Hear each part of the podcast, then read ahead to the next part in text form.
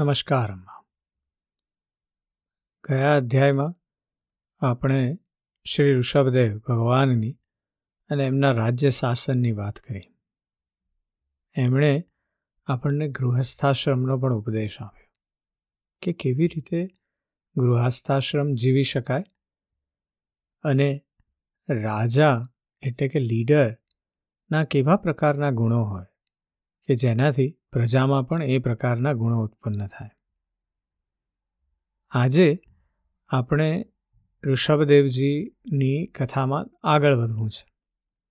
જ્યાં એમણે પોતાના પુત્રોની સાથે એ બ્રહ્માવર્ત દેશમાં મોટા મોટા બ્રહ્મર્ષિઓની સભામાં પહોંચ્યા છે અને ત્યાં એ એમના પુત્રોને ઉપદેશ આપવાના છે. એની વાત કરવી છે. ઋષભદેવજી કહે છે કે હે પુત્રો, આ મર્ત્યલોકમાં આ મનુષ્ય શરીર દુઃખમય વિષય ભોગ, ભોગવવા માટે જ નથી. આ ભોગો તો વિષ્ટા ખાનારા ભૂંડ, કૂતરા વગેરેને પણ મળે છે. આ શરીરથી દિવ્ય તપસ્યા જ કરવી જોઈએ, કે જેથી અંતઃકરણ શુદ્ધ થાય. કારણ કે આનાથી જ બ્રહ્માનંદ પ્રાપ્ત થાય છે. શાસ્ત્રોએ મહાપુરુષોની સેવાને મુક્તિનું દ્વાર કહ્યું છે અને સ્ત્રીનો સંગ કરનારાઓ કામીજનોને સંગને નરકનું દ્વાર કહ્યું છે. મહાપુરુષો તેઓ જ છે કે જેઓ સમતાયુક્ત, ચિત્તવાળા, પરમ શાંતિયુક્ત, ક્રોધરહિત, સૌના હિતચિંતક અને સદાચારથી સંપન્ન હોય. અગેન એક નાનકડા વાક્યમાં જ વ્યાસજી આપણને મહાપુરુષોના બધા જે ગુણ છે એની વાત કરે છે. સૌથી મહત્વનો ગુણ છે એમાં સમતા. દરેકની પ્રત્યે એ જ દ્રષ્ટિથી જોવું. એમનું ચિત્ત છે એમાં સમતા છે. કોઈ બાયસીસ નથી કે આ મોટું છે, આ નાનું છે, આ વ્યક્તિ સારી છે, આ વ્યક્તિ ખરાબ છે એવી કોઈ ભાવના જ નથી. સમતાયુક્ત ચિત્ત છે. એના લીધે એમની અંદર પરમ શાંતિ છવાયેલી છે. અને શાંતિ હોવાથી ક્રોધ જતો રહ્યો છે. અને આ ક્રોધ નથી, શાંતિ છે અને સમતા છે. અને એના લીધે એ બધાનું હિત જ વિચારે છે. અને હિત કેવી રીતે કરે છે? તો કે ભાઈ સદાચારથી કરે છે. અને આ કરવાનું થાય ને આપણાથી એટલે આપણી અંદર મહાપુરુષતાનો જન્મ થવા માંડે. આપણે એ બનવા માંડીએ બહુ ઇઝીલી પણ એ જે કર્મ કીધા છે, સમતા બાયસ વિનાની દ્રષ્ટિ, શાંતિ, ક્રોધ રહિત અવસ્થા, સૌનું હિત વિચારવાનું અને સદાચાર કરવા, આ મોટા ભાગના માટે ઘણું અઘરું છે. બધાય માટે અઘરું છે. પણ એ કરવું જરૂરી છે. ઋષભદેવજી કહે છે કે જેઓ કેવળ પરમાત્માના પ્રેમને જ એકમાત્ર પુરુષાર્થ માનતા હોય.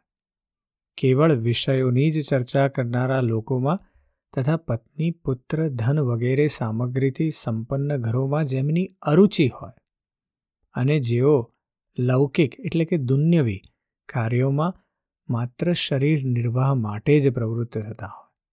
મહાપુરુષોના બીજા લક્ષણ છે કે એમનો જે પ્રેમ છે કેવળ પરમાત્મા તરફ છે.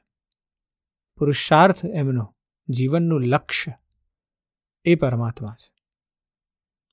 એ મા, એ ગૃહસ્થાશ્રમમાં જરૂર એન્ગેજ થાય છે. એ જરૂર એની પ્રવાહ કરે છે. પણ એની સાથે એમનો જે શરીર નિર્વાહ માટે જ એ ગૃહસ્થાશ્રમમાં જોડાયા છે. એમનું ધ્યાન તો સતત પરમાત્મા તરફ છે. એ કહે છે કે મનુષ્ય પ્રમાદવશ અવશ્ય કર્મ કરે છે. તેની તે પ્રવૃત્તિ ઇન્દ્રિયોને તૃપ્ત કરવા માટે જ થાય છે. હું તેને સારું નથી માનતો, કારણ કે એના જ કારણે આ અસત અને દુઃખાત્મક શરીર પ્રાપ્ત થાય છે. જ્યાં સુધી જીવને આત્મતત્વની જિજ્ઞાસા થતી નથી, ત્યાં સુધી જ તે અજ્ઞાનને લીધે પોતાના સ્વરૂપને જાણી શકતો નથી. તેથી તેનો પરાભવ થાય છે.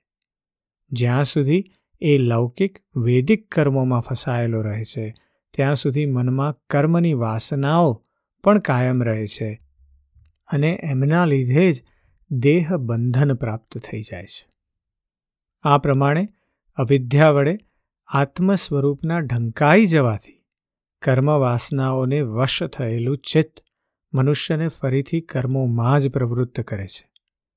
તેથી જ્યાં સુધી તેને મુજ વાસુદેવમાં પ્રીતિ થતી નથી, ત્યાં સુધી તે દેહ બંધનમાંથી છૂટી શકતો નથી.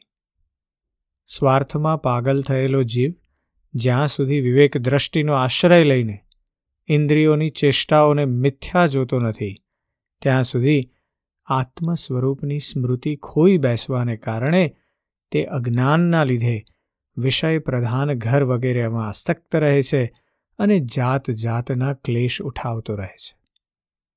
સ્ત્રી અને પુરુષ એ બંનેનો પરસ્પર્ય જે દાંપત્ય ભાવ છે, તેને જ પીડિત લોકો તેમના હૃદયની બીજી સ્થૂળ અને દુર્ભેદ ગ્રંથિ કહે છે. દેહાભિમાન રૂપી એક એક સૂક્ષ્મ ગ્રંથિ તો તેમનામાં અલગ અલગ રીતે પહેલાંથી જ હોય છે. આને કારણે જ જીવને શરીર ઇન્દ્રિયો ઉપરાંત ઘર, ખેતર, પુત્ર, સ્વજન, ધન વગેરેમાં પણ હું અને મારાપણાનો મોહ થઈ જાય છે. એક તો આપણને પોતાના જીવનો મોહ છે જ અને એની ઉપર પાછો દાંપત્યનો મોહ અને એના લીધે આ ઇન્દ્રિયો અને દાંપત્ય ભાવ બે ભેગા થાય છે ગૃહસ્થાશ્રમમાં. એટલે મારું ઘર, મારું ખેતર, મારા પુત્ર મારું સ્વજન, મારું ધન, આ બધું હું પણ આવી જાય છે. કર્મ વાસનાઓને કારણે બંધાયેલી તે જીવની આ દ્રઢ હૃદય ગ્રંથિ જે સમયે ઢીલી થઈ જાય છે, તે જ સમયે તે દાંપત્ય ભાવથી નિવૃત્ત થઈ જાય છે. અને સંસારના કારણભૂત અહંકારને ત્યજી દઈને બધા પ્રકારના બંધનોમાંથી મુક્ત થઈને પરમપદ પ્રાપ્ત કરી લે છે.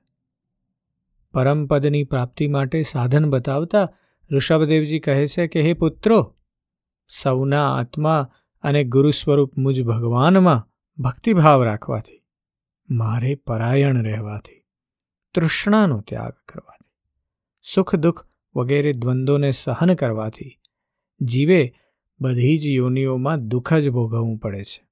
એવા ખ્યાલથી તત્વ જિજ્ઞાસાથી તપથી સકામ કર્મોનો ત્યાગ કરવાથી, મારે જ માટે કર્મ કરવાથી, મારી કથાઓનું દરરોજ શ્રવણ કરવાથી, મારા ભક્તોનો સંગ કરવાથી તથા મારા ગુણોનું કીર્તન કરવાથી, વેર ત્યજી દેવાથી, સમતાથી, શાંતિથી અને શરીર ઘર વગેરેમાંના હું મારાપણાના ભાવને ત્વજવાની ઈચ્છાથી આત્મ, અધ્યાત્મશાસ્ત્રના અનુશીલનથી, એકાંત સેવનથી, પ્રાણ, ઇન્દ્રિયો અને મનના સારી રીતે સંયમથી, શાસ્ત્રોના અને સત્પુરુના, પુરુષોના વચનોમાં યથાર્થ બુદ્ધિ રાખવાથી, પૂર્ણ બ્રહ્મચર્યથી, કર્તવ્ય કર્મોમાં નિરંતર સાવધાન રહેવાથી,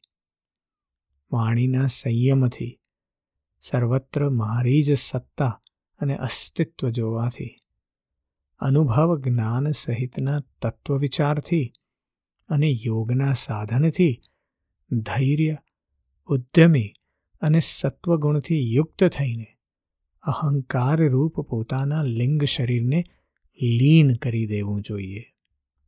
અહીં ઋષભદેવજી આપણને બહુ સુંદર રીતે સમજાવી રહ્યા છે. કે જુદા જુદા પ્રકારના ટ્રેટ્સ આપણી અંદર એટલે કે મનોમંથન કરવાનું છે. કેટલાક કર્મોનો ત્યાગ કરવાનો છે, પણ એ જ સમયે ભગવાનના ભક્તોનો સંગનો વધારો કરવાનો છે. શું વધારે કરવું અને શું ઓછું કરવું? એ બેયનું જ્ઞાન ઋષભદેવજી આપણને આપ્યું. એ કહી રહ્યા છે કે રોજ મારું શ્રવણ કરો, પણ એની સામે વેર ત્યજી દો. ક્ષમતા લાવો, શાંતિ લાવો. તમે મારાપણાના ભાવને ત્યજી દો, વિષયવાદને ત્યજી દો. બુદ્ધિ યથાર્થ રાખો, સત્પુરુષોના વચનમાં રાખો. અનુભવ, તરનું જ્ઞાન ભેગું કરો. ધૈર્ય અને ધર્મ તરફ વળો. અને એમ કરતાં ધીમે ધીમે અહંકાર ઓછો થતો જશે અને મારા તરફ આવતા જશો. મનુષ્ય પોતે સાવધાન રહીને અવિદ્યાને લીધે પ્રાપ્ત થતા આ હૃદય ગ્રંથિરૂપ બંધનને શાસ્ત્રોમાંથી બતાવેલી રીતે આ બધા સાધનો વડે સારી પેઠે કાપી નાખવું જોઈએ. કારણ કે આ જ કર્મ સંસ્કારોના રહેવાનું સ્થાન છે. ત્યારબાદ સાધનનો પણ પરિત્યાગ કરી દેવો જોઈએ. જેને મારા લોકની ઈચ્છા હોય અથવા જે મારા અનુગ્રહ એટલે કે કૃપા અને કરુણાની પ્રાપ્તિને જ પરમ પુરુષાર્થ માનતો હોય, તે રાજા હોય તો પોતાની અભૂત પ્રજાને, ગુરુ હોય તો પોતાના શિષ્યોને અને પિતા હોય તો પોતાના પુત્રોને આવો જ ઉપદેશ આપે. અજ્ઞાનના કારણે જો તેઓ તે ઉપદેશ અનુસાર નહીં વર્તતા, કર્મને જ પરમ પુરુષાર્થ માનતા રહે, તો પણ તેમના પર ક્રોધ નહીં કરતા. તેમને સમજાવી, મનાવીને અકર્મોમાં પ્રવૃત્ત ન થવા દે. તેમને વિષયની આસક્તિથી યુક્ત કાર્ય કર્મોમાં જોડાવા, જોડવા એ તો એવું છે કે જેમ કોઈ આંધળા માણસને જાડી, જાણી જોઈને ખાડામાં ધકેલી દેવો. આનાથી ભલા કયા પુરુષાર્થની સિદ્ધિ થઈ શકે? અહીંયા ઋષભદેવજી આપણને એક બહુ ઉત્તમ પ્રકારનું જ્ઞાન આપે છે. કે આપણે જ્યારે પણ કોઈ પણ પ્રકારના પાવરની સિચ્યુએશનમાં છે આપણી નીચે કોઈ બીજું છે, એવી કોઈ સિચ્યુએશન છે, ત્યારે એ વ્યક્તિના, એ વ્યક્તિ શું કરવું જોઈએ? અને કહે છે કે આપણી નીચે કોઈ પણ હોય અને જો કોઈ પણ એવા પ્રકારના કર્મોમાં જોડાતું હોય તો એ આપણી જવાબદારી છે કે આપણે એમને રોકીએ. જે રીતે રોકી શકાય, એ રીતે રોકીએ. એ બધા કર્મોમાંથી એમને બહાર લાવવાનો પ્રયત્ન કરીએ. એ આપણી પોતાની એટલી જ જવાબદારી છે. એ જવાબદારી છે રાજાની, એ જવાબદારી છે ગુરુની, એ જવાબદારી છે માતા પિતાની ઘણી વખત આપણે સાંભળી છે મેં પણ બહુ જ વખત સાંભળ્યું છે શબ્દો છે, હું શું કરું? મારું આ સાંભળતા નથી હું શું કરું? એ જે છૂટી જવાની વાત છે ને, એ ભાગી જવાની વાત છે. હું કરું અને એમને મદદ કરું એ બહુ જરૂરી છે. કોઈ પણ રીતે કરું, વિચારવાનું છે ક્રિએટિવલી વિચારવાનું છે અને એટલા માટે જ મનોમંથન, ચિંતન, મનન કરવાનું છે. પણ અહીંયા ઋષભદેવજી આપણને જણાવે છે કે આ એક રાજાનું, ગુરુનું, પિતા, માતાનું કર્મ છે કે જ્યારે પણ કોઈ પણ એમની નીચે રહેલું એ વિષય આસક્તિથી યુક્ત થાય, ત્યારે એમને એમાંથી બહાર ખેંચી લાવવા. પોતાનું સાચું કલ્યાણ કઈ વાતમાં છે, તે લોકો જાણતા નથી. તેથી જ તેઓ જાત જાતની ભોગ કામનાઓમાં ફસાઈને તો ક્ષણિક સુખ માટે પરસ્પર વેર બાંધી લે છે અને નિરંતર વિષય ભોગો માટે જ પ્રયત્ન કરતા રહે છે. તે મૂર્ખાઓ એ વાત પર કશો જ વિચાર કરતા નથી કે આ વેર વિરોધને કારણે નરક વગેરે અનંત ઘોર દુઃખો જ પ્રાપ્ત થશે. ખાડામાં પડવા માટે અવળા માર્ગે જતા મનુષ્યને જેમ આંખવાળો મનુષ્ય તે તરફ જવા દેતો નથી, તેવી જ રીતે અજ્ઞાની મનુષ્યને અવિદ્યામાં ફસાયેલા દુઃખો તરફ જતો જોઈને એવો કોણ દયાળુ અને જ્ઞાની મનુષ્ય હશે કે જે જાણી જોઈને પણ તેને તે માર્ગ પર જવા દેશે? અથવા જવા માટે પ્રેરિત કરશે. જે પોતાના પ્રિય સંબંધીને ભગવાનની ભક્તિનો ઉપદેશ આપતો નથી અને એ રીતે તેને મૃત્યુના ફાંસલામાંથી છોડાવતો નથી, તે ગુરુ ગુરુ નથી, સ્વજન સ્વજન નથી, પિતા પિતા નથી, માતા માતા નથી ઇષ્ટદેવ ઇષ્ટદેવ નથી અને પતિ પતિ નથી. પોતાનો ધર્મ ચૂકી જાય એ વ્યક્તિ પછી અધર્મી છે, પાખંડી છે. અને અહીંયા આપણને આપણા ધર્મની વાત ઋષભદેવજી સમજાવે છે. એ કહે છે, મારા આ અવતાર શરીરનું રહસ્ય સાધારણ મનુષ્યો માટે બુદ્ધિગમ્ય નથી. શુદ્ધ સત્વ જ મારું હૃદય છે અને તેમાં જ ધર્મ રહેલો છે. તેથી જ સત્પુરુષો મને ઋષભ એટલે કે શ્રેષ્ઠ કહે છે. તમે બધા, મારા તે શુદ્ધ સત્વમય હૃદયમાંથી ઉત્પન્ન થયેલા છો. તેથી મત્સર છોડીને તમારા મોટા ભાઈ ભરતની સેવા કરો. તેની સેવા કરવી એ જ મારી સેવા કરવા બરાબર છે અને એ જ તમારું પ્રજાપાલન કાર્ય પણ છે. અન્ય બધા ભૂતો કરતાં વૃક્ષો અત્યંત શ્રેષ્ઠ છે. તેમના કરતાં ચાલનારા જીવો શ્રેષ્ઠ છે. અને તેમનામાં પણ કીટ વગેરે કરતાં જ્ઞાનયુક્ત પશુ શ્રેષ્ઠ છે. પશુઓ કરતાં મનુષ્ય, મનુષ્યો કરતાં પ્રથમગણ, પ્રથમો કરતાં ગંધર્વ, ગંધર્વો કરતાં સિદ્ધ અને સિદ્ધો કરતાં દેવતાઓના અનુયાયી કિન્નર વગેરે શ્રેષ્ઠ છે. અસુરો કરતાં દેવતા શ્રેષ્ઠ છે. દેવતાઓમાં પણ ઇન્દ્ર શ્રેષ્ઠ છે. ઇન્દ્ર કરતાં પણ બ્રહ્માજીના પુત્રો દક્ષ વગેરે પ્રજાપતિઓ શ્રેષ્ઠ છે. બ્રહ્માજીના પુત્રોમાં રુદ્ર સૌથી શ્રેષ્ઠ છે. તેઓ બ્રહ્માથી જીથી ઉત્પન્ન થયેલા છે, તેથી તેમના કરતાં બ્રહ્માજી શ્રેષ્ઠ છે. તે બ્રહ્માજી મારાથી ઉત્પન્ન થયેલા છે, એ મારી ઉપાસના કરે છે, તેથી હું તેમના કરતાં પણ શ્રેષ્ઠ છું. પરંતુ મારા કરતાં પણ બ્રાહ્મણો શ્રેષ્ઠ છે, કારણ કે હું તેમને પૂજ્ય માનું છું. વાત અહીંયા એવી રીતે ભગવાન કરી રહ્યા છે, ઋષભદેવજી, કે એ જે આખી સર્કલ જે છે સર્કલ ઓફ લાઈફ એ કેવી રીતે એક પરસ્પર સતત ચાલ્યા કરે. બ્રાહ્મણો દેવની પૂજા કરે છે અને દેવ કહે છે કે હું એમની પૂજા કરું છું. એ મારા માટે પૂજ્ય છે. અને એ જે ઇન્ટરકનેક્ટેડનેસ છે, એ સર્કલ ઓફ લાઈફ પણ અહીંયા ઋષભદેવજીનું મન બ્રાહ્મણ એટલે જન્મથી બ્રાહ્મણ નહીં.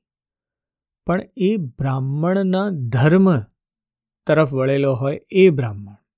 જે બ્રાહ્મણનો જે ધર્મ છે એ પ્રકારે ધર્મ કરે એ બ્રાહ્મણ પૂજનીય છે. માત્ર જન્મ થવાથી કોઈ પૂજનીય નથી થઈ જતું. જન્મ, કર્મ અને એની એકાગ્રતા અને નિષ્ઠા પૂજ્ય કોઈને બનાવે છે. એટલે સભામાં ઉપસ્થિત બ્રાહ્મણોને સંબંધીને પણ ઋષભદેવજી કહે છે કે, હે વિપ્રગણ, બીજા કોઈ પણ પ્રાણીને હું બ્રાહ્મણ જેવું પણ સમજતો નથી, તો પછી તેમના કરતાં અધિક તો માની જ કેવી રીતે શકું? લોકો શ્રદ્ધાપૂર્વક બ્રાહ્મણોના મુખમાં અન્ન વગેરે જે આહુતિ આપે છે, તેથી તેની હું એટલી જ પ્રસન્નતાથી ગ્રહણ કરું છું, જેટલી અગ્નિહોત્રમાં સમાયેલી સામગ્રીનો સ્વીકાર કરતો નથી. બે વસ્તુની વાત કરી અહીંયા. કે જો તમારી પાસે રિસોર્સિસ હોય, તો અગ્નિમાં બાળવા કરતાં એને કોઈને ખવડાવો. એ કોઈને આપો. એટલે રિસોર્સને માત્ર બળવા ન દો, પણ એ રિસોર્સ કોઈ બીજું ઉપયોગ કરી શકે ને, તો એનાથી વધારે ભગવાન કોઈને બીજાથી પ્રસન્ન થતા નથી. દાન કરો, પણ દાન એવી રીતે કરો કે જેથી એ કોઈને કામમાં આવે.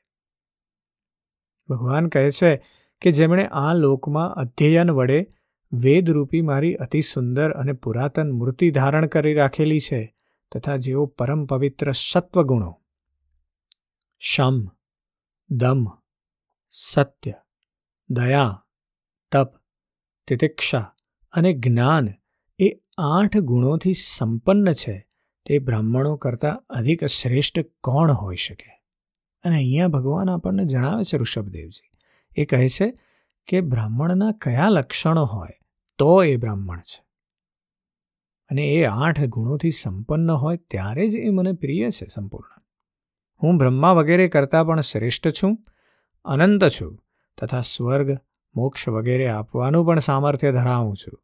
પરંતુ મારા અકિંચન ભક્તો એવા નિસ્પૃહ હોય છે કે તેઓ મારી પાસેથી કશું જ ઈચ્છતા નથી તો પછી રાજ્ય વગેરે ઇતર વસ્તુઓની તો તેઓ ઈચ્છા જ કેમ કરી શકે?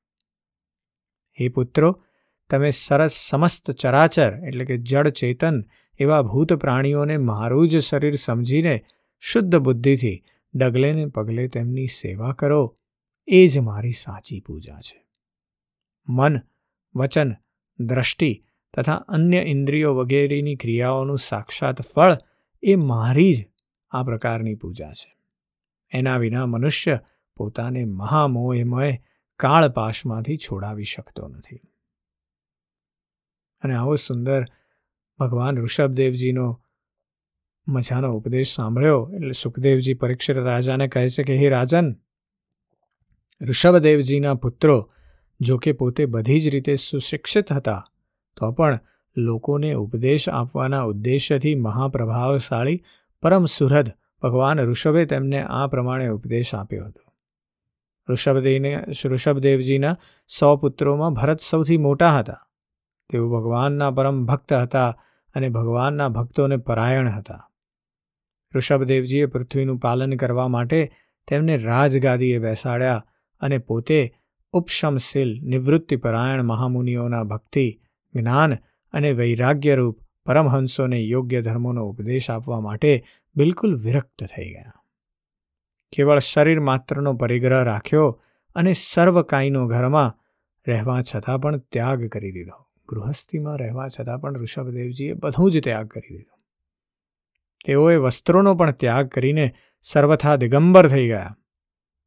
તે સમયે તેમના વાળ વિખરાયેલા હતા. ઉન્મત્તના જેવો તેમનો વેશ હતો.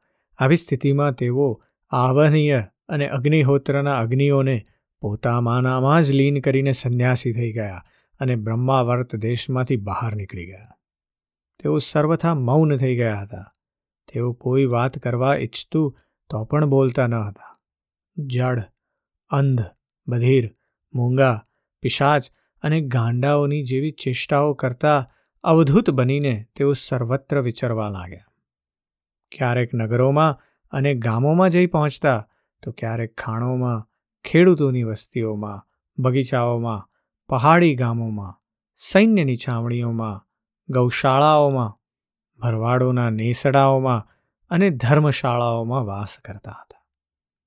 ક્યારેક પહાડો, જંગલો, આશ્રમો વગેરેમાં વિચરતા હતા. તેઓ કોઈ પણ રસ્તેથી જતા તો જેમ વનમાં વિચરતા હાથીને માખીઓ સતાવે છે, તેવી જ રીતે મૂર્ખ અને દુષ્ટ લોકો તેમની પાછળ પડતા અને તેમને હેરાન કરતા હતા. કોઈ ધમકી આપતા, કોઈ મારતા, કોઈ તેમના પર પેશાબ કરતા, કોઈ થૂંકતા, કોઈ ઢેખાળા મારતા, કોઈ વિષ્ઠા અને ધૂળ ફેંકતા, કોઈ અધોવાયુ છોડતા અને કોઈ ગાળો આપીને તેમનો તિરસ્કાર કરતા હતા. પરંતુ તેમનું આ બધા પર જરા પણ ધ્યાન ન હતું. આનું કારણ એ હતું કે બ્રહ્મને લીધે સત્ય કહેવામાં આવતા આ મિથ્યા શરીરમાં તેમને જરા જેટલી પણ અહંતા કે મમતા ન હતી. તેઓ કાર્યકારણરૂપ સમસ્ત પ્રપંચના સાક્ષી થઈને પોતાના પરમાત્મ સ્વરૂપમાં જ સ્થિત હતા. તેથી અખંડ ચિત્તવૃત્તિપૂર્વક એકલા જ પૃથ્વી પર વિચરણ કર્યા કરતા હતા. જો કે તેમના હાથ, પગ, છાતી, લાંબી લાંબી ભુજાઓ, ખભા, ગળું, મુખ વગેરે રંગોની રચના ઘણી જ સુકુમાર હતી. તેમનું સ્વાભાવિક જ સુંદર મુખ, સ્વાભાવિક મધુર સ્મિતને લીધે અધિક મનોહર લાગતું હતું. તેમના નેત્રો નવીન કમળ પાંદડીઓ જેવી સોહામણી, વિશાળ અને થોડીક લાલાશવાળી હતી. તેમની કીકીઓ શીતળ અને સંતાપને હરનારી હતી. તે આંખોને કારણે તેઓ અત્યંત મનોહર લાગતા હતા.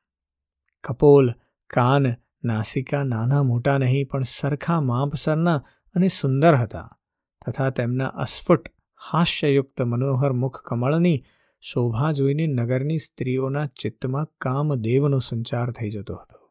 તેમ છતાં તેમના મુખ આગળ ભૂરા રંગની લાંબી લાંબી વાકળિયાળી કેશલટો લટકતી રહેતી હતી.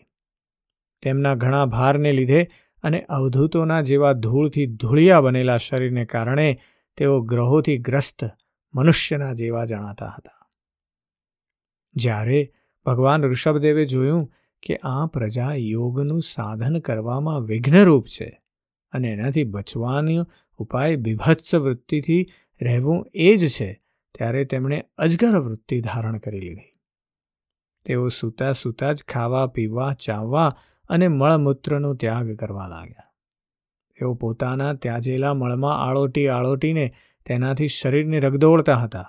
તેમના મળમાં પણ દુર્ગંધ ન હતી, ભારે સુગંધ હતી અને પવન તે ગંધ લઈને તેમની ચારે તરફ દસ જોચન સુધી સમગ્ર દેશમાં સુગંધિત કરી દેતો હતો. આ જ રીતે ગાય, મૃગ, કાગડો વગેરેની વૃત્તિઓ અપનાવીને તેઓ તેમની જ જેમ ક્યારેક ચાલતા ચાલતા, ક્યારેક ઊભા ઊભા ક્યારેક બેઠા બેઠા અને ક્યારેક સૂતા સૂતા જ ખાતા પીતા હતા અને મળમૂત્રનો ત્યાગ કરતા હતા. હે પરીક્ષિત, પરમહંસોને ત્યાગના આદર્શનો બોધ આપવા માટે આ પ્રમાણે મોક્ષપતિ ભગવાન ઋષભદેવે ઘણી જાતની યોગચર્યાઓનું આચરણ કર્યું. તેઓ સર્વશ્રેષ્ઠ મહાઆનંદનો નિરવ, નિરંતર અનુભવ કરતા રહેતા હતા. તેમની દૃષ્ટિમાં નિરુપાધિક રૂપે સમસ્ત પ્રાણીઓના આત્મા પોતાના આત્મ સ્વરૂપ ભગવાન વાસુદેવ સાથે કોઈ પ્રકારનો ભેદ ન હતો. તેથી તેમના સઘળાએ પુરુષાર્થ પૂર્ણ થઈ ચૂક્યા હતા. અહીં વાત કરી છે કે ભગવાન ઋષભદેવે કેવા પ્રકારની યોગચર્યાઓ કરી. એનું કારણ એ છે કે એમને સમજાવવું છે કે પરમહંસ જે તરફ જવાના છે જે લોકો. જે લોકોની અંદર વિષયાશક્તિ રહેવાની જ નથી. જે દિગંબર સાધુ એમ કહે છે કે ભાઈ, મેં બધું ત્યાગ કરી દીધો છે. પણ એ ત્યાગ પછી કેવો વ્યક્તિ થઈ જાય? એની યોગચર્યા કેવી હોય? એ બધાએ જાત જાતની યોગચર્યાઓ એમણે કરી અને એ વ્યક્તિઓને સમજાવવા માગે છે કે ત્યાગ શું છે અને કેવી રીતે કરી શકાય. ભગવાન ઋષભદેવ પાસે આકાશગમન મનોજવ, એટલે કે મનની ગતિની જેમ જ શરીરનું પણ ઈચ્છા કરતાં જ સર્વત્ર જઈ પહોંચવું. અંતર્ધાન, પરકાયા પ્રવેશ બીજાઓના શરીરમાં પ્રવેશ કરવો. દૂરગ્રહણ, દૂરથી થતી વાર્તાઓ સાંભળવીને દૂરના દ્રશ્યો જોવા, વગેરે તમામ પ્રકારની સિદ્ધિઓ સ્વેચ્છાપૂર્વક જ સેવા કરવાને ઉપસ્થિત થઈ. પરંતુ તેમણે તેમનો મનથી આદર કે સ્વીકાર કર્યો નહીં. અને આપણે જોઈ રહ્યા છે કે જેમ એમની અંદર એ યોગચર્યા વધતી ચાલી, એ પ્રમાણે સિદ્ધિઓ પણ વધતી ચાલી.